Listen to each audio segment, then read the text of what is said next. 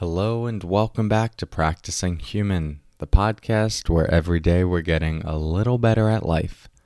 I'm your host, Cory Muscara, and in today's episode, we're going to talk about the difference between holding space and holding on.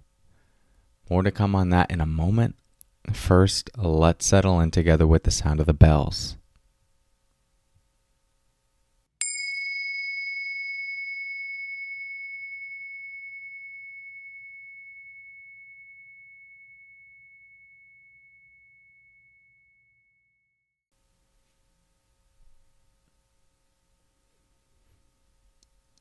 Okay.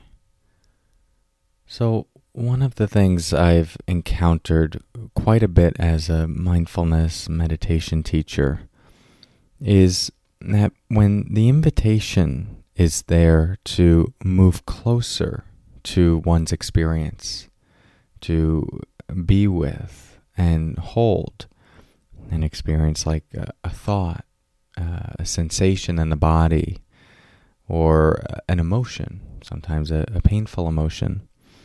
For a lot of people, there is pushback to this, not simply to the ideology, but to the practice of uh, being with an experience that maybe one has spent a lot of time trying to get away from, trying not to hold on to. And when that invitation is there to be with it, it feels like it's antithetical to where they're trying to go, what they're trying to accomplish, the kind of life they're looking to create.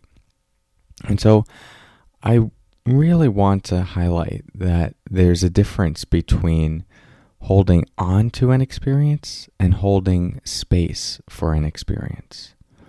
Holding on to an experience can take a lot of different shapes and forms. If it's something like sadness, loneliness, or grief, holding on can sometimes look like quite literally staying in those emotions and uh, almost wanting to stay there because it actually feels painful to transition from them. The circumstances of your life might feel such that you should be experiencing those things sadness, loneliness, grief. I think of maybe after a relationship breakup or the loss of a loved one. Uh, maybe you've experienced this or can imagine experiencing this, just not feeling ready to transition from those emotions because it just feels too soon and, you know, time and place for that. And so that could be one form of uh, holding on to an emotion and experience. But it can also look different than that. Holding on, another form of holding on, could actually be uh, suppressing the experience or distracting yourself from the experience. On the one hand, it looks like turning away, putting your attention to something else.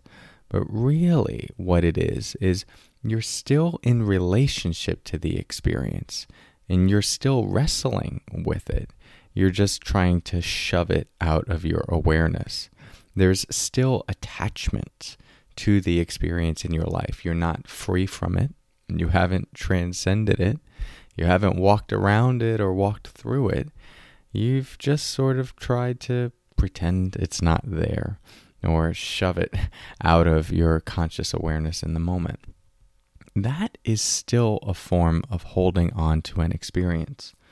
And a lot of those people that I first work with that say, like, I'm ready to transition from this, I don't want to hold on to it. Even though this idea of making space for the experience in their awareness feels like a form of holding on, it's actually quite different than what they've been doing. Instead of subconsciously holding on to the experience and pushing it down so that it just gets stored in your being somewhere out of your awareness, although it really comes up in your awareness in more toxic ways. Instead of doing that, you're just turning toward what is already here. What is already here. Not in a way that's grasping at it, not in a way that is necessarily endorsing it, not necessarily in a way that says like oh I, I like that this experience is here and i want it to be here for a long time because now i'm looking at it no it's just turning toward truth. It's waking up to the reality of, of what's here now. It's stepping out of bed in the morning and realizing, oh, there's gravity, and I need to learn to walk with it. We spend a lot, a lot of our lives denying the gravity in our life. And of course, this is just a metaphor for the things that are true that eventually we need to accept. And if you deny that there's gravity, you can be angry about it, resist it, but it's still pulling you to toward the center of the earth. And so you could deny that a certain emotion is there, a certain pain is there, pretend like it's, you know, not part of you, but it's still doing something. It still has some sort of pull. And so that transition from holding on to holding space is just a turning toward. It's just an opening up to the reality of what's here right now. And the beauty of this is that perhaps for the first time, you're giving your internal experience the space to do what it does. And do you know what that is? It's to arise and to pass away. Arise and pass away. All experience arises and passes away. A thought, an emotion, a sensation, a sound, a sight, a smell, a taste. And you don't have to take this from me as some sort of Buddhist doctrine that you have to take at face value and believe. You just pay careful attention to your experience. Really careful attention to your experience. You'll see that everything is shifting, everything is changing.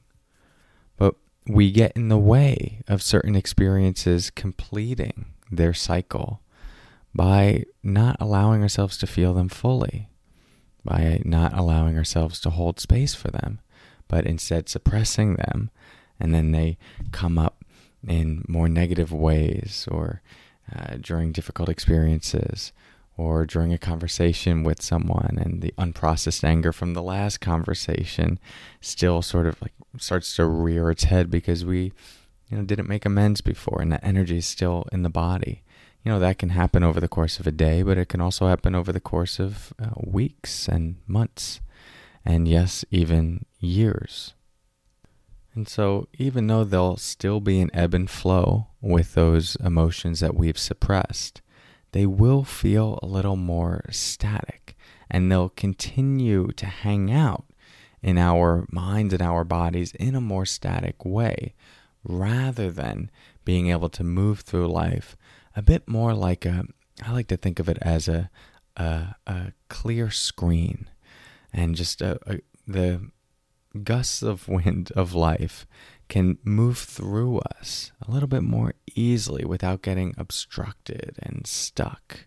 And so, one of the aims of practice with a capital P, you know, meditation practice, but just life practice, uh, that enables us to move more fluidly with the flow of our moment to moment experience is creating an internal space that allows all of our experience to, to come, to be felt, and then to pass so that we can move into the next moment uh, a little more cleanly with a more easeful transition so that we can show up more more fully. And with uh, all of our resources uh, open for what's to come next rather than still processing what happened previously or stuck on something else or weighed down by an emotion that wasn't fully processed. And this is something that we can do just on a day to day basis over time, hold space for our experience as it's coming up, let it pass, let it be felt, all of that. And it's something that we can do more intentionally if we have a lot of stuff clogging the pipes, so to speak. And this is where, you know, on a retreat or in a workshop or, you know, in just my general teachings, when I might invite someone to hold an experience in that way and they feel like it's, oh, I don't want to hold on to this anymore. It's not holding on, it's holding space for so that this experience can be touched, it can breathe, it can start to move and transition. And that's why a lot of people can feel a lot of energy with meditation practice because things are finally moving. There's less stagnant water. It's uh, that energy has a the space to flow again. Those emotions, those sensations have the space to flow again. You're creating more clear channels. That's the beauty of awareness itself. This still awareness that just allows experiences to, to come into your awareness, to be seen, to be felt, and then to start to transition. So, the main takeaway that I'd like for you to uh, take into your day and into your life is just notice that, you know, when that invitation is there or when that curiosity might be there to maybe lean into an experience and it feels like, oh, is this just like, am I just holding on to this even more? No, it's not that. You're turning toward what is already here so that it has the space to fulfill its true nature, which is to arise and to pass. But if you don't meet it, and it's a poignant part of what you're going through, then it's not going to process, it's not going to complete, and it will get stuck in the background. And if you need some help learning how to create space for your experience as it arises, here are four simple things that you can do. The first is just take a deep breath into the experience.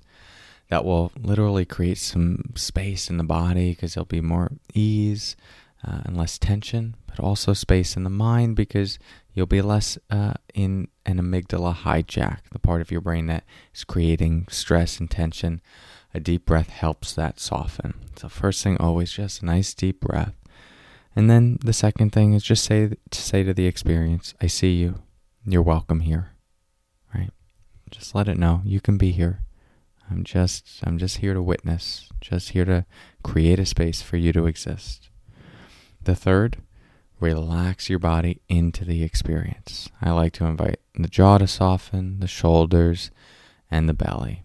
And this is uh, always an important step when working with uncomfortable experiences because the tendency will be to tighten around them. And so we're just checking in with the body, relaxing it into the experience.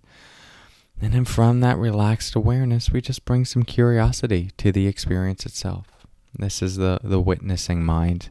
But that, that curiosity adds uh, a little extra spice and flavor to the awareness. It's like, oh, what is this about?